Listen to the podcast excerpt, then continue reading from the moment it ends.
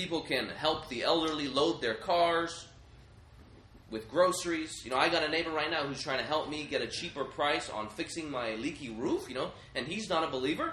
And that's a good thing in the eyes of man in general.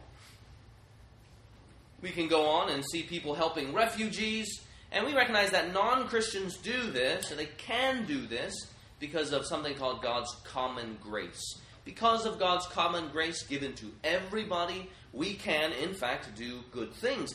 But these good things can never earn us any status, can never work towards our salvation before God. It can never get us righteousness before God, which is what we need before God. And so, regardless of how many good things a person can do before man, we are spiritually dead before God. Did you notice that the, the cause of our deadness is because of our transgressions and sins? I think this underlines the fact that we are spiritually dead before God.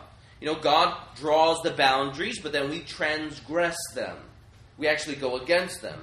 And then we are spiritually dead because we have sinned or fallen short or missed the mark of God's determined standards. So you see that you see God's boundaries that we transgress, we have God's standards that we fall far from. And so we are spiritually dead before God. Thus, before God, we are dead men walking. You know, today so many people think of sin as crossing a boundary of the older generation or something like that.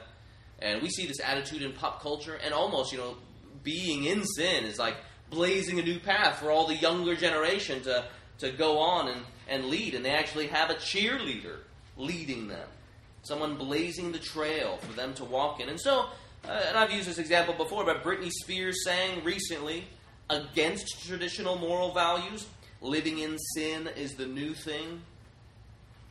Taylor Swift, on a recent album, sings to a man who is not her husband, thinking of things that a woman should only do with her husband. I can show you incredible things sin, she says. But again, sin, according to the Bible, is going against God. Having a depraved heart, a sinful heart, is fundamentally a heart that is set against God, according to the Bible, is fundamentally hostile to God, it says, the Bible. So this deadness, it brings about a spiritual alienation, a spiritual separation from God, and man, ever since the beginning, Adam and Eve in Genesis chapter 3, as it's described there, is born in sin. We really have hearts that are bent on rebelling against God. According to this passage, we possess no spiritual resources to please God because we are dead. If you want to think about descending into the dungeon of depravity, the first level that we so clearly are acquainted with on this tour is that we are all dead. Continuing to descend there in this heart of depravity, we see that sinful man is not only spiritually dead, but in fact, we are in bondage. So, if we were to descend into this heart of depravity, we see there what people are doing as they are dead men walking. Look there in verse 2 they are dead in their transgressions and sins, in which you once walked following the course of this world, following the prince of the power of the air, the spirit that is now at work in the sons of disobedience, among whom we all once lived in the passions of our flesh, carrying out the desires of the body and the mind. You see here that this spiritual deadness, having walked in transgressions and fallen from God's standards, they are engaged in bondage and enslavement uh, in short, if you want a summary of what this looks like, this looks like living for something other than the glory of God. Living something, uh, living for something other than the glory of God. So we follow the course of this world, it says there. Doing what we, in our sinful hearts and in the world, in all of our sinful natures, want. Sure, we might give lip service to God for those who might be nominal Christians, but you know what? We don't really live for Him. This is not a neutral activity, mind you. This is not a neutral activity, but we are busy in sinful activity. I mean, imagine the walking dead as God sees things, busy about going their lives, but all the while neglecting God. So, this zombie like activity describes all of us here in this room, either now or in relation to the past. living against God, living our lives without a care for the giver, without a care for Him, without a care for His boundaries, without a care for His will, or even His purposes. And this, friends, is the essence of sin. Pastor and author John Piper tried to get at the essence of sin, and this is what he wrote. He said, Sin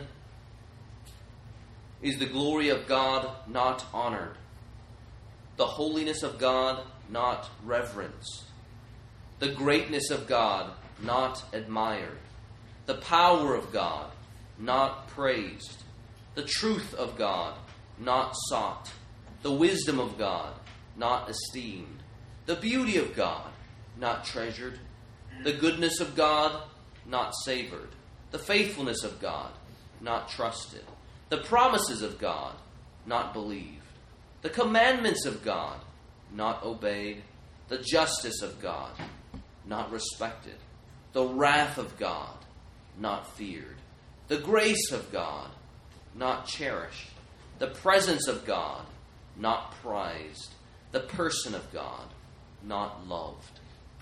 This is sin. So, if you're visiting with us, I wonder if you are busy going about your lives, even busy about going or busy about doing good works. And you're busy doing these things without making the worship of God your main goal. You could be busy working hard. You, know, you just list all the moral things that the world in general might respect. You know, you could be busy working hard, busy caring for your family, as many of us are, in fact, trying to do. Uh, you could be busy making and then giving away all of your money. You could be busy sort of defending your company because you know that underneath your company you might employ tens, hundreds, if not thousands of employees. But see, friends, you see how you can be so busy doing all these things, but you can still offend God? When you go about your own lives, setting about your ultimate or setting your ultimate loves on your career or even upon others or even upon yourself, all the while neglecting the very one who gives you life and breath right now. That's following the course of this world. With every care for yourself, and not a care for your Maker. The Bible says that that person is still dead in their sins and transgressions, as Jesus said. As the first great, the first and greatest commandment is, "You shall love God." And friends, you realize that this sin knows no discrimination. It knows no prejudice. So no matter what race you are, we are sinners. In this room, you might find on the spectrum of those who have been saved, you might find those who are were greatly immoral they are dead in sin. We're dead in sin. On this side of the spectrum, you might find that the whole entire world, they might look over here on the rightest side of the spectrum and, and recognize that that is a moral person, right? Those are moral deeds. But, friends, apart from Jesus, even those moral acts do not save. They are not spiritual resources to be trusted in. Because we can go about busying our lives and doing all of these things without a care in the world for God, your Creator. Well, according to the Bible, behind influencing our hearts in this neglect of God, there are indeed spiritual realities. There are spiritual realities behind following the course of this world. Did you notice there in verses 2 and 3? You see there that those who follow the course of the world, they follow the prince of the power of the air. Now, this most likely is a reference to Satan Logically, without doubt, it leads us to Satan, who is described and characterized as being at work in the sons of disobedience. That is, those who disobey God. Elsewhere, you know that Satan is named as the God of this age or the God of this world. 2 Corinthians 4, verse 4 reads this The God of this world, okay, that's Satan, that's what's going on here in this world. You know, Satan Eh, had fallen from God, that he had rebelled against God, and so he was therefore cursed, and his angels too fell. And this is what he's doing, busy here in this world. Insofar as God gives him ability to, He says, The God of this world has blinded the minds of the unbelieving. That is what they have done. So if you're a Christian, before you became a Christian, the God of this world had blinded your minds of the unbelieving so that, the reason being, the purpose is, they might not see the light of the gospel. Those are the spiritual realities behind unbelief, and it's just undeniable when you read these passages here. Not only do we bring no spiritual resources to our salvation, we can't even see right apart from Jesus Christ. Right as in, right in a way that God counts as being righteous. People cannot evaluate rightly because the God of this age has blinded their minds. You know, this is part of what is involved in following the passions of our flesh. Did you notice that there? Uh, both the desires of the body and of the mind. That's what we were giving ourselves to the desires of the body and of the mind. Now, uh, certainly there can be some pretty spectacular ways in which the prince of the power of the air is at work. So we can think of like demon possessions, which are so clear in the Gospels. But you know what Paul says here? What we are to, what he helps us focus on in terms of the prince of the power of the air and how he works amongst the sons of disobedience. I mean, this is what he explains it as in Galatians chapter 5. He elaborates on it, and this is what he says. Just the basic stuff, right? This is like sexual immorality. So, okay, if you're a Christian and you, before you became a Christian, if you were busy in sexual immorality, well, Scripture says that you were that the prince of the power of the air was at work there in your disobedience. Here's another one impurity, sensuality, idolatry, which doesn't only include falling down before some sort of graven image, it just could be worshiping anything other than God.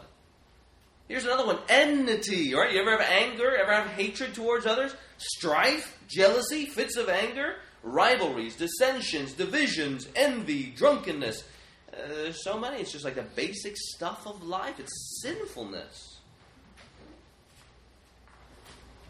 The result of this is that we are all under condemnation. So if let's say, you know, we're on this tour of this dungeon of depravity, descending the levels, first is just deadness, and what is it that we are doing? We are dead men walking, giving ourselves, following the course of this world, and then down at the very bottom you see sort of the most weighty thing is that these people, we, before Christ, we fell underneath the judgment of God. Look there in verse 3. And were by nature children of wrath like the rest of mankind. This is the bottom floor, so to speak, of the heart of depravity. I mean, being dead, we have no spiritual resources. Following Satan, we live to fulfill the flesh. And then here we have the final sentence under God's judgment children of wrath. Now, this doesn't mean that we are wrath's children, but we, apart from Christ, are worthy to receive divine judgment for sinning against our Creator. That is, we are those who were to inherit wrath. And he, and he says there, he, I, Paul himself identifies with this group. He says, We all once lived in the passions of our flesh, in verse 3. And then he says there that we were by nature children of wrath like them all. So he doesn't say at all that Christians are uh, uh, above this in their own state, in their own righteousness or anything like that. He says we ought to be identifying with the people who are in this dungeon. He's, he's helping us tour our very own selves apart, before Jesus Christ. Like a lawyer, Ephesians 2 presents evidence about how we as sinners are to face God's wrath and judgment, given we don't honor him as God, given that we do not care about him as our creator. So you see the predicament that this leaves us in dead in sin, enslaved to the world, the devil, and the flesh, and under God's condemnation. The question, of course, is when we descend all the way down to the bottom level, is who then can save us? You know, the beautiful thing, Christian, as we are reminded here about the grace of God, you know, if you go back to chapter 1, by the way, if you go back to chapter 1, you see what he's doing in verses uh, 1 to 10 of chapter 2. Paul prays, he prays that having the eyes of our hearts enlightened, that we all may know what is the hope to which he has called you, the riches of his glorious inheritance in the saints, and what is the immeasurable greatness of his power toward us who believe, according to the working that he did in Jesus. So he's he's explaining here, he's helping us understand more about what this power actually looks like in our lives. And so then naturally in, cha- in chapter 2, verses 1 to 10, he takes it, he descends us, he helps us walk down all the way down to the bottom floor, and where is there to go?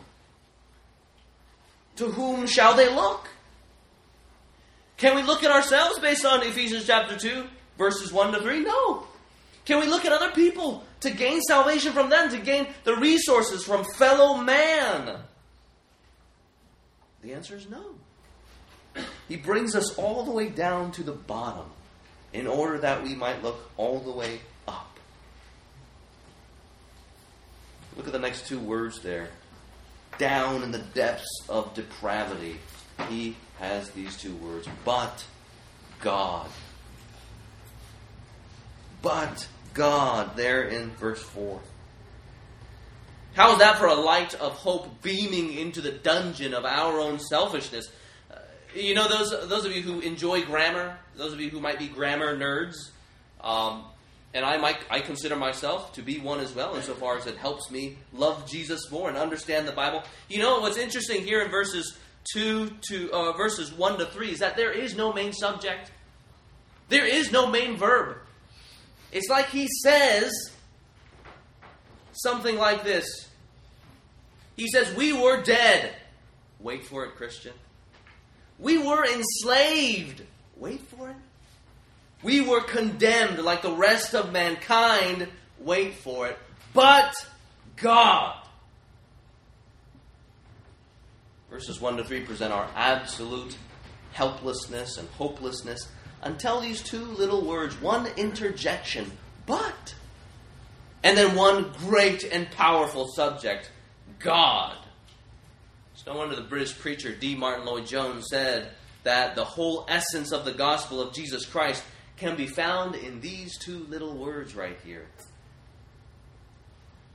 This brings us to point number two saved by whom? We are saved by God. Do you feel the power of divine intervention here as you just sort of read through these verses? If we are to be saved, we need God to show up and deliver us from our depravity and then to relieve us from the judgment that we ourselves deserved, that we earned for ourselves. And look at what God does. I mean, just go ahead and skim verses 5 to 6. You see the main, main subject, God, and then you see all those verses there, but God made alive, God raised, and then God seated. So here we see that the dungeon of depravity, friends, if you yourselves know to be a, know yourself to be a sinner, perhaps you Christian are feeling that guilt again, that guilt that you should not feel, an ungodly guilt, an ungodly shame, and you feel so much like you are somewhere in the dungeon of depravity. Here we see that the dungeon of depravity is never too deep for God's saving grace. Verse 1 We were dead in our sins, trespasses, and sins, but God, verse 5, made us alive. Verse 2 We followed the course of this age under the influence of Satan and his powers, but God, verse 6, raised us up and seated us in the heavenly places. He doesn't just raise us up to neutrality so that we therefore get to work, we work ourselves up, or maybe we work ourselves down. He doesn't do that. He rate, he goes all the way down, his grace does, to the bottom floor of the dungeon of depravity, and raises us all the way up into the heavenly places. Look there in 121, you guys realize that this is where Jesus himself is seated? Far above all rule and authority and power and dominion, and above every name that is named, not only in this age, but in the age to come. That's where he seats us. Untouchable by Satan, the prince of the power of the air, the one who is at work in the sons of disobedience in this area. But here, God raises us up all the way up with Jesus into the heavenly places where he himself is seated. Verse 3 Though we were under condemnation, the very bottom of the dungeon of depravity, heirs of God's wrath, but God made us heirs of grace. Look at verse 7. And, look why he does this. Why is it that he raises us up It is so that purpose, so that in the coming ages he might show the immeasurable riches of his grace in kindness in Jesus.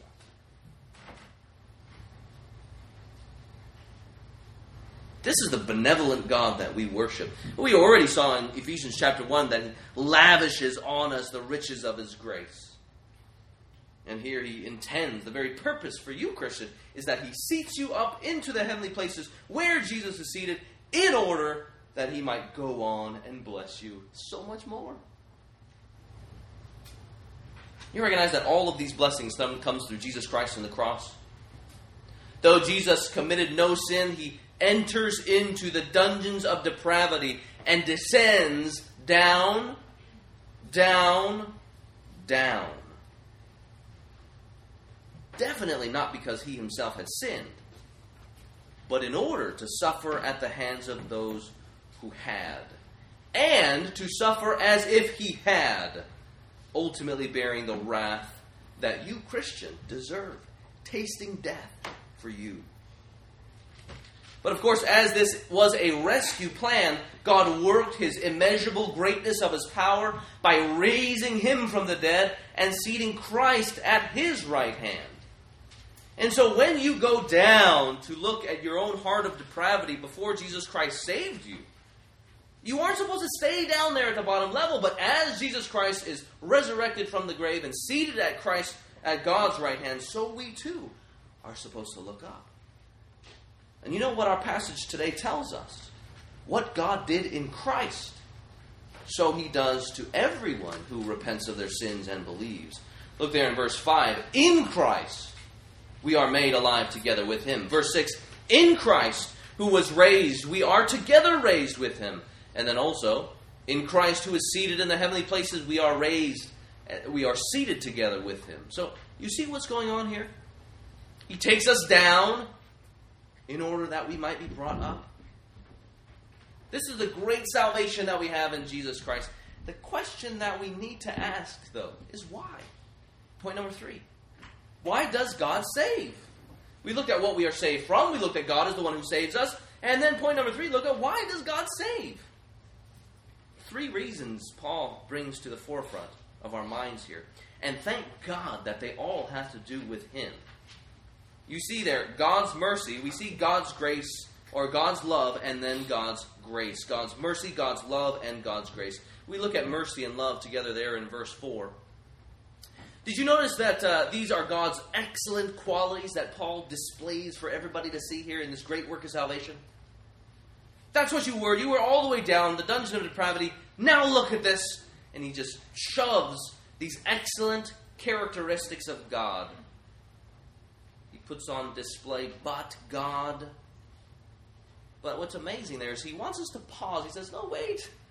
I'm going to get to what he did. I'm going to get to the three things, the marvelous things that he did. What I want you to see right now, here in this space, is I want you to look at his character. Before he gets to what God does, here we have an opportunity to look and see again who God is. So you see, but God, being rich in mercy, God is regularly described in the Bible as being abundant in mercy. It's strange to think about God being abundant in mercy, isn't it? Very strange, I think. Not giving people what they deserve. So if you guys here are tempted to think that God is only a God of judgment, a God who's trigger happy and his righteous justice, uh, this here is a it balances it out. He is rich in giving people what they don't deserve. Oh, sorry, that's grace. Not giving people what they rightly deserve. Can you imagine God doing this? He sends Jesus Christ to earth, and Jesus is on a mission, right? The first time he comes, he comes to save. The second time he comes, he comes to judge. The first time he comes, he comes to save. He's on dead set on this mission as he goes to the cross, trigger happy in mercy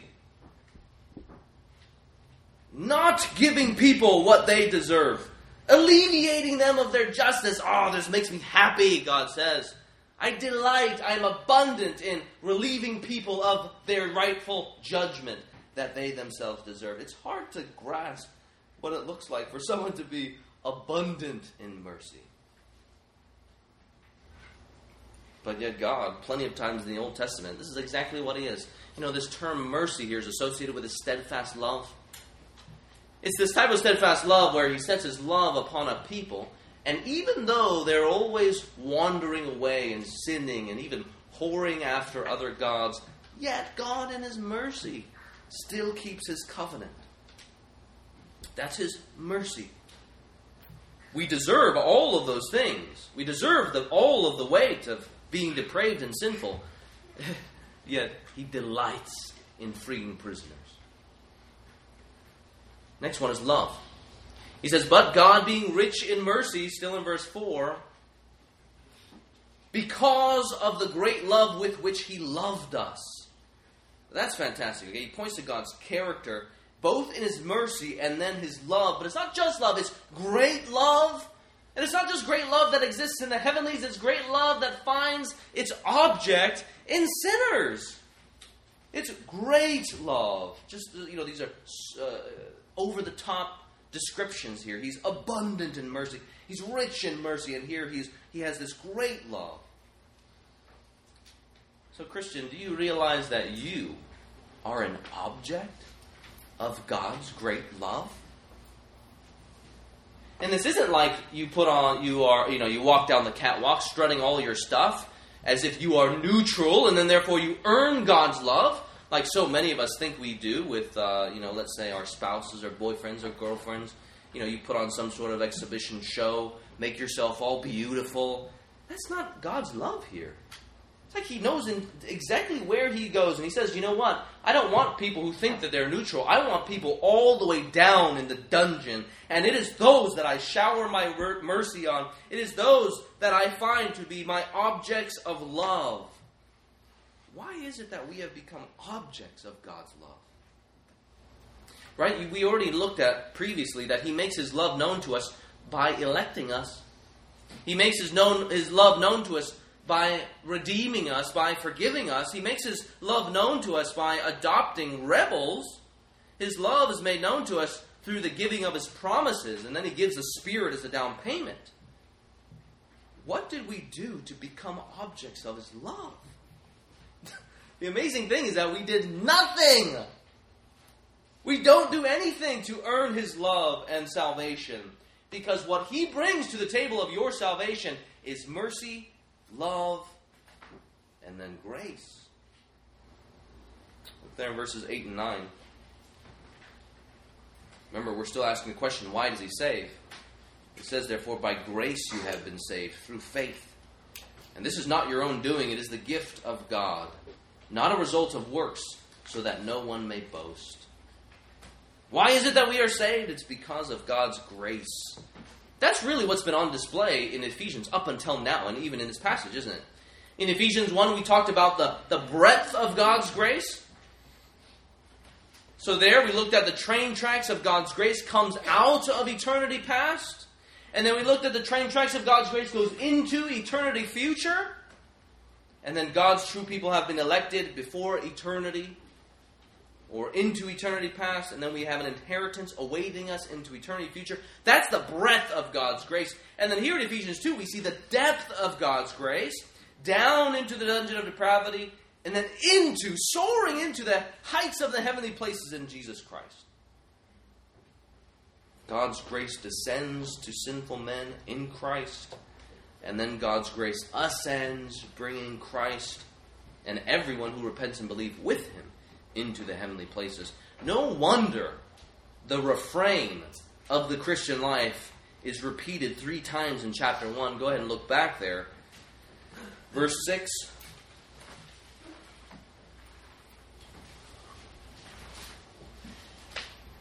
God acts in salvation to the praise of his glorious grace. Look there in verse 12 of chapter 1. God again acts in salvation to the praise of his glory. And then the same thing is repeated there in verse 14 to the praise of his glory. You know why he deserves all the glory? It's because in salvation he brings all the resources to the table. He graciously gives them and bestows them and lavishes his grace upon sinners. With inescapable clarity. Verse 8 says that all of salvation, including your faith, Christian, is not your own doing, but is a gift of God. It is unearnable. There is no need to repay, and in fact, you cannot repay these great and marvelous blessings. How can we even say that we bring resources to salvation when salvation is all of grace? If we did, then salvation would entirely, or be at least in part, by works. I mean, there's so many people who believe that salvation, at least in part, if not all out, is by works.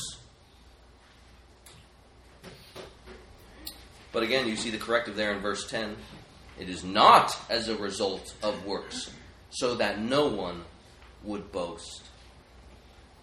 Our lives could not be more different if you're a Christian. You see there, in the early verses of there, chapter 1, we see there that we were dead in our sins. We were walking in the course of this world. But now, after we have been saved, we are alive to Christ and we walk in the good works that God has prepared for us to do. Christian, in light of the fact that God brings all the resources to your salvation, are you a humble person? Are you a humble person? You realize that boasting in anything, in anything, just makes absolutely no sense?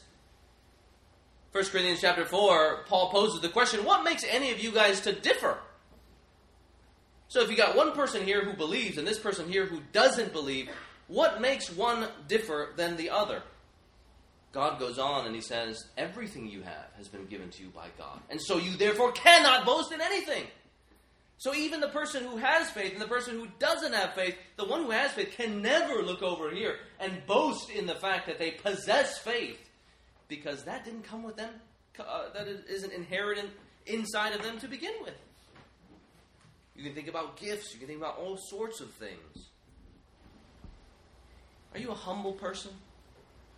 I wonder if people look around at you and you know they see you singing these songs, and can it be? Quickening ray went out from God's eye, and you rose from the dead. Your chains were broken, and so you marched out freely. You know, I wonder if you actually sing those things with a humble heart.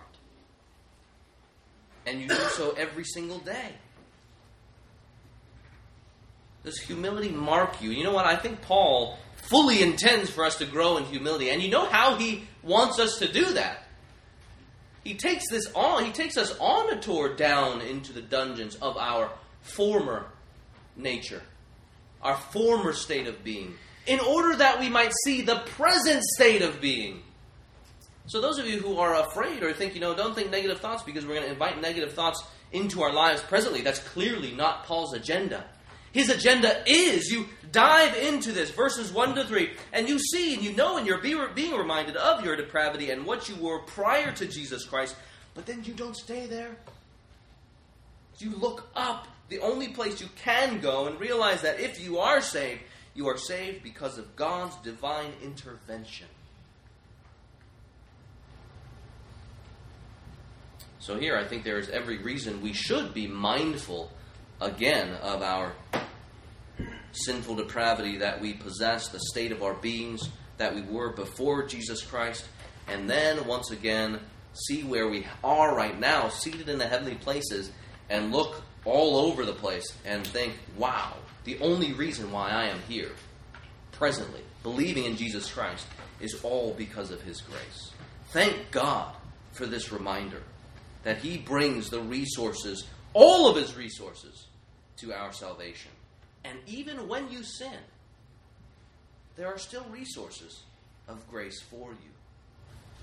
Incredible that when he adopts people into his family, he seats them with Jesus Christ, and then those who are in Jesus Christ can never be snatched out of his hand. But yet they are present with Christ in the heavenlies, untouchable, finally, by Satan, the prince of the power of the air. You know, as we conclude, let me speak to you if you're visiting with us as a Christian. You know, I know that some people say that Christians just want to make people feel bad, calling everyone sinners and children of wrath. But I hope you see that while God says indeed that we are all sinners, God Himself moves the story of the sinner towards salvation. And all by His grace. So here at church, you recognize that we sing of God's grace. We preach of God's grace. We read of God's grace. We encourage one another to live according to God's grace, as it says there, we are designed for God's works. The reason why we do all this is because salvation is by grace alone, through faith alone, in Christ alone. And so, friends, you, if we think back to the undercover boss and the employee employer situation, the illustration there, what would you make of the employee who is strapped for cash, struggling to pay finances, struggling to pay debt, have all, has all these desires, yet they have no resources, and then the boss, the CEO, the creator comes to them and says, I give you everything. What would you make of the person who says, Nah, I can do it on my own. I got it covered. Isn't that interesting, right? Even if you take away faith and we examine that situation, secular media, this television show, I'm pretty sure, pretty sure that that show would get canceled in a heartbeat if that's what happened every single time there. I think we would say, I think you would say that that person is absolutely foolish. Friends, in Jesus Christ, we have grace upon grace upon grace. And you know what Jesus is called in Titus chapter 2 verse 11? Jesus is called the appearance of God's grace. If you want to know God's grace, if you want to see all resources that delivers you from your worst condition, uh, you know, once again, this is not neutral as if this were undercover boss, but friends, you bring liabilities to the table. And praise God that God brings His grace, His mercy, and His love. Friends, what will you do with this grace in front of you? Repent and believe, and you will know this grace forgiveness of sins, reconciliation with God, adoption into His family, where you would be untouched, finally, by the course of this world. Let's pray together.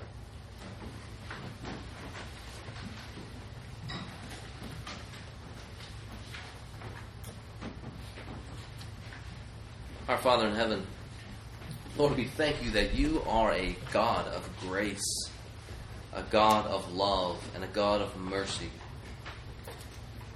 We know that our hearts are so much not like yours as the objects of our love are so often those whom we determine to be wonderful, beautiful, those who have indeed earned our salvation, as we can think about uh, how even right now, perhaps relationally, there are broken relationships, and in those relationships, yet we don't want to love the other person. But you, Lord, you say that we are sinners, and yet even though we have broken the relationship, yet you, Lord, are so good and so gracious and so loving to always pursue us, seeking reconciliation, seeking to alleviate us from divine punishment, even. All that through the grace of Jesus Christ who died on the cross for sins. Father, we pray that you would make us a humble people in consideration of the fact that you are a powerful God, and in you there is all resources of salvation. In your name we pray. Amen.